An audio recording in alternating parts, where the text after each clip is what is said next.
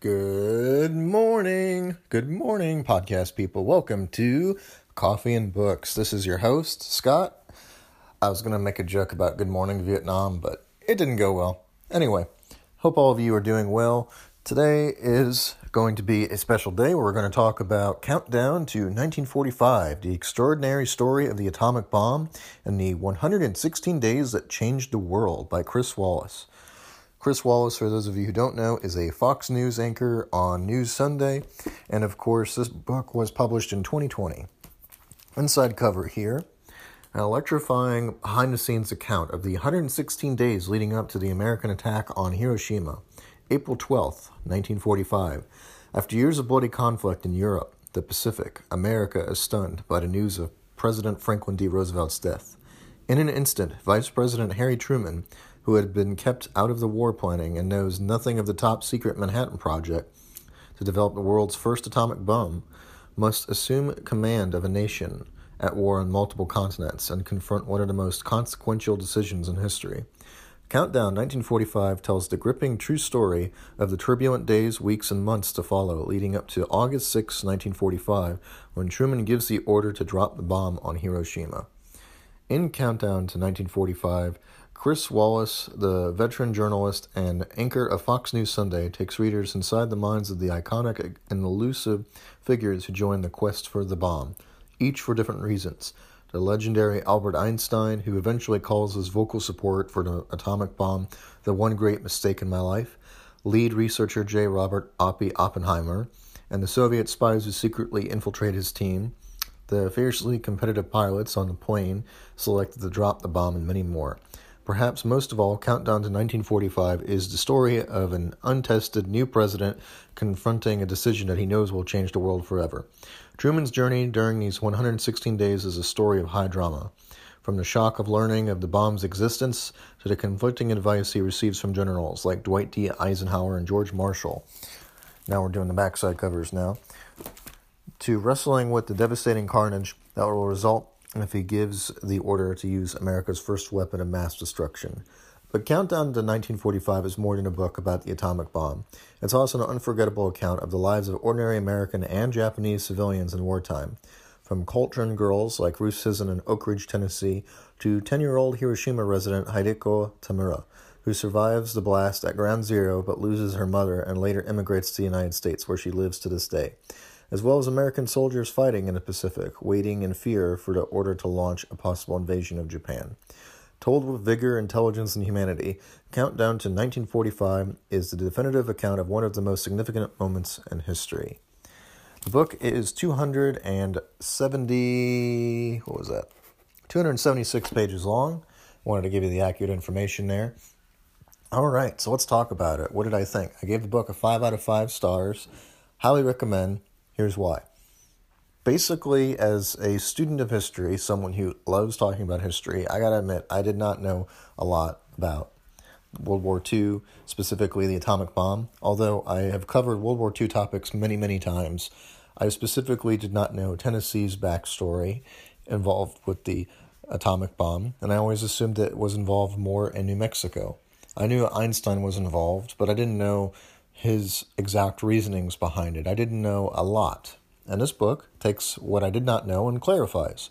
So, like any good book, it does a fantastic job of simplifying the story, but writing it as a first hand account almost, in the sense of this is what people who were there actually were living and breathing and felt what it was like. You get a lot of memorable quotes, um, and most importantly, you get a, a philosophical discussion at the end of whether or not the use of the atomic bomb was worth it.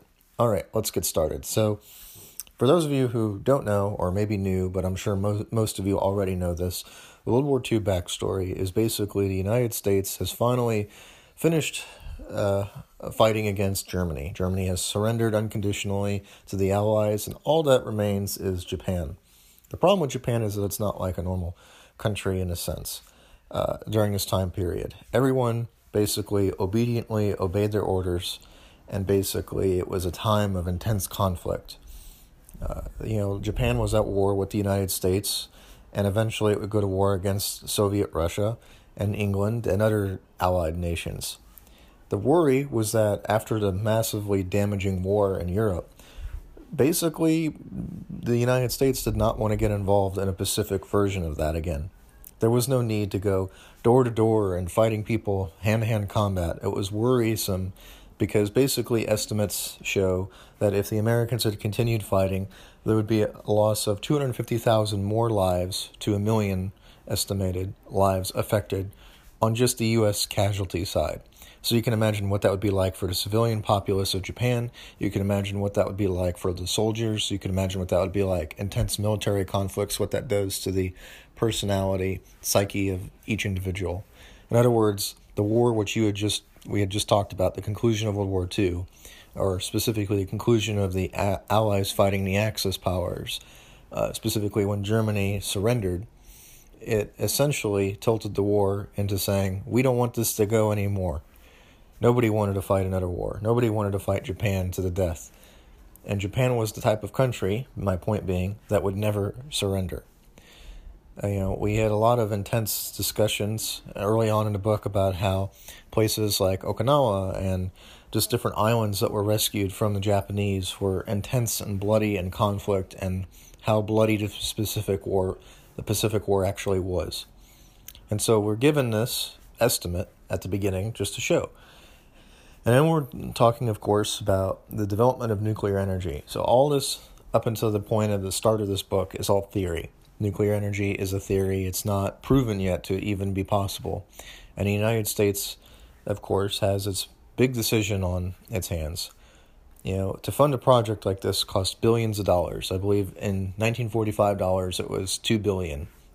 You know, the secrecy, the planning, the you know, espionage that was involved in keeping this all secret from average ordinary Americans must have been incredible. You know, and even still, the Russians did manage to infiltrate through circles and investigate, you know, what the nuclear atomic bombs were. You know, even before anyone had an idea of what the possibilities would be, Soviet Russia knew about those too. All right, now let's go into the intense debate about whether or not the bomb should have been dropped. Me personally, I have to think that after hearing both sides of the argument, that I am not swayed either way, but I definitely appreciate and understand the both sides. So let's dissect both sides. One side argues that by dropping this atomic bomb and developing nuclear energy as a weapon of war, it gives the world more stability and peace because countries have mutually assured that they will not attack one another although this has worked so far to this day, it's very nerve wracking, of course. Um, if you follow the news, you will notice that there are many countries that have, you know, nuclear programs that are well pretty much scary. So we don't want to see that fall into the wrong hands and then lead to a nuclear attack on somewhere that doesn't deserve it. Um, not saying that Japan deserved it, but we'll get into that later. But primarily, what you need to know is that the use of the atomic bomb, the story, the basic concept behind it was if they used the bomb, it would end the war completely. You know, it was believed that this, you know, trump card would show two things. One, it would show the Russians not to mess with the United States, and two, it would show the Japanese that, you know, there's no point in continuing on the war. And if it was believed that everyone would be wiped out, that they would surrender completely, unconditionally, you know, this is something that the United States debated. Should they have, you know, an unconditional surrender, or should they, you know, cap- capitulate and say we're going to let Japan gracefully walk away from the stage? But in the end, the decision was made to drop the bomb, as we all know. So, what is the argument against it? Well, for starters, it killed a lot of innocent people. And yes, I understand it's a war and there was a lot of conflicts going on and there's a lot of damaging uh, sides to both stories. A lot of innocent people died on both sides of the equation. But the estimates show that when Hiroshima and Nagasaki were targeted, that it was done purposely and that places like Tokyo and Kyoto were spared from this devastation. Uh, which is good of historical importance. But it's very sad that Hiroshima and Nagasaki were both targeted. But it showed, of course, like we said, that you have to weigh an entire city of people, 50,000 or 40,000, versus possibly up to millions of lives. And Truman, Harry Truman, the President of the United States, had to face that impossible decision. Should he drop this bomb, potentially altering the course of the world, and thereby uh, bringing the world clo- one step closer to ultimate destruction? Or should he just say, let's just invade like our normal plan was and invade the Pacific with the U.S. troops and be bogged down in a war for many, many more years? In the end, he took the way out and saved as many lives as he possibly could. He thought, and his reasoning was essentially by killing, uh, you know, thousands of people now, we might say millions later. And to some effect, that was true. The Pacific, like I said, did not go into chaos in the same way that Europe had after bloody, bloody, intense conflicts. And relatively, after the surrender of Japan, everything was relatively peaceful again in Japan. So it's very strange and a strange, strange environment that led to Japan attacking the United States. But this podcast specifically is about the pros and cons of nuclear armament and disarmament. So, what were the what were the uh, drawbacks of not dropping the bomb? We've already said, but what were the drawbacks of you know the people who worked on it? Well, for starters, many people did not know in their scientific research that this would ever be theoretically possible. And then once it became a reality, they had to deal with that the rest of their lives, that they've created something that could destroy humanity. And for a lot of people, that was too much. You know, many people like Einstein talk about their experiences and about how, uh, you know, their regret was, you know, turning the United States onto this power. But people like Albert Einstein did that so that the Germans would not get this power. You know, it was believed early on in World War II that the Germans had the capability of actually producing a nuclear bomb, and they had access and materials and the resources to start researching it. So, yes, the world could have been a very, very different place. But thankfully, the scientists who fled from Germany and France and all the countries that fell under Nazi occupation in Europe, a lot of those came to the United States and brought their brain power with them and were able to give that information over to the United States. Whether or not that led to the Cold War directly, or whether or not that led to an impossible situation to this very day, we'll never know.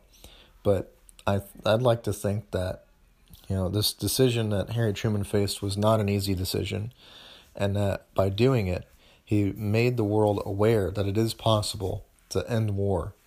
And he gave Japan, I think it's important to say this, he gave Japan every possible chance to surrender before this actually happened without directly warning them that we're going to strike, you know, Japan with a nuclear bomb.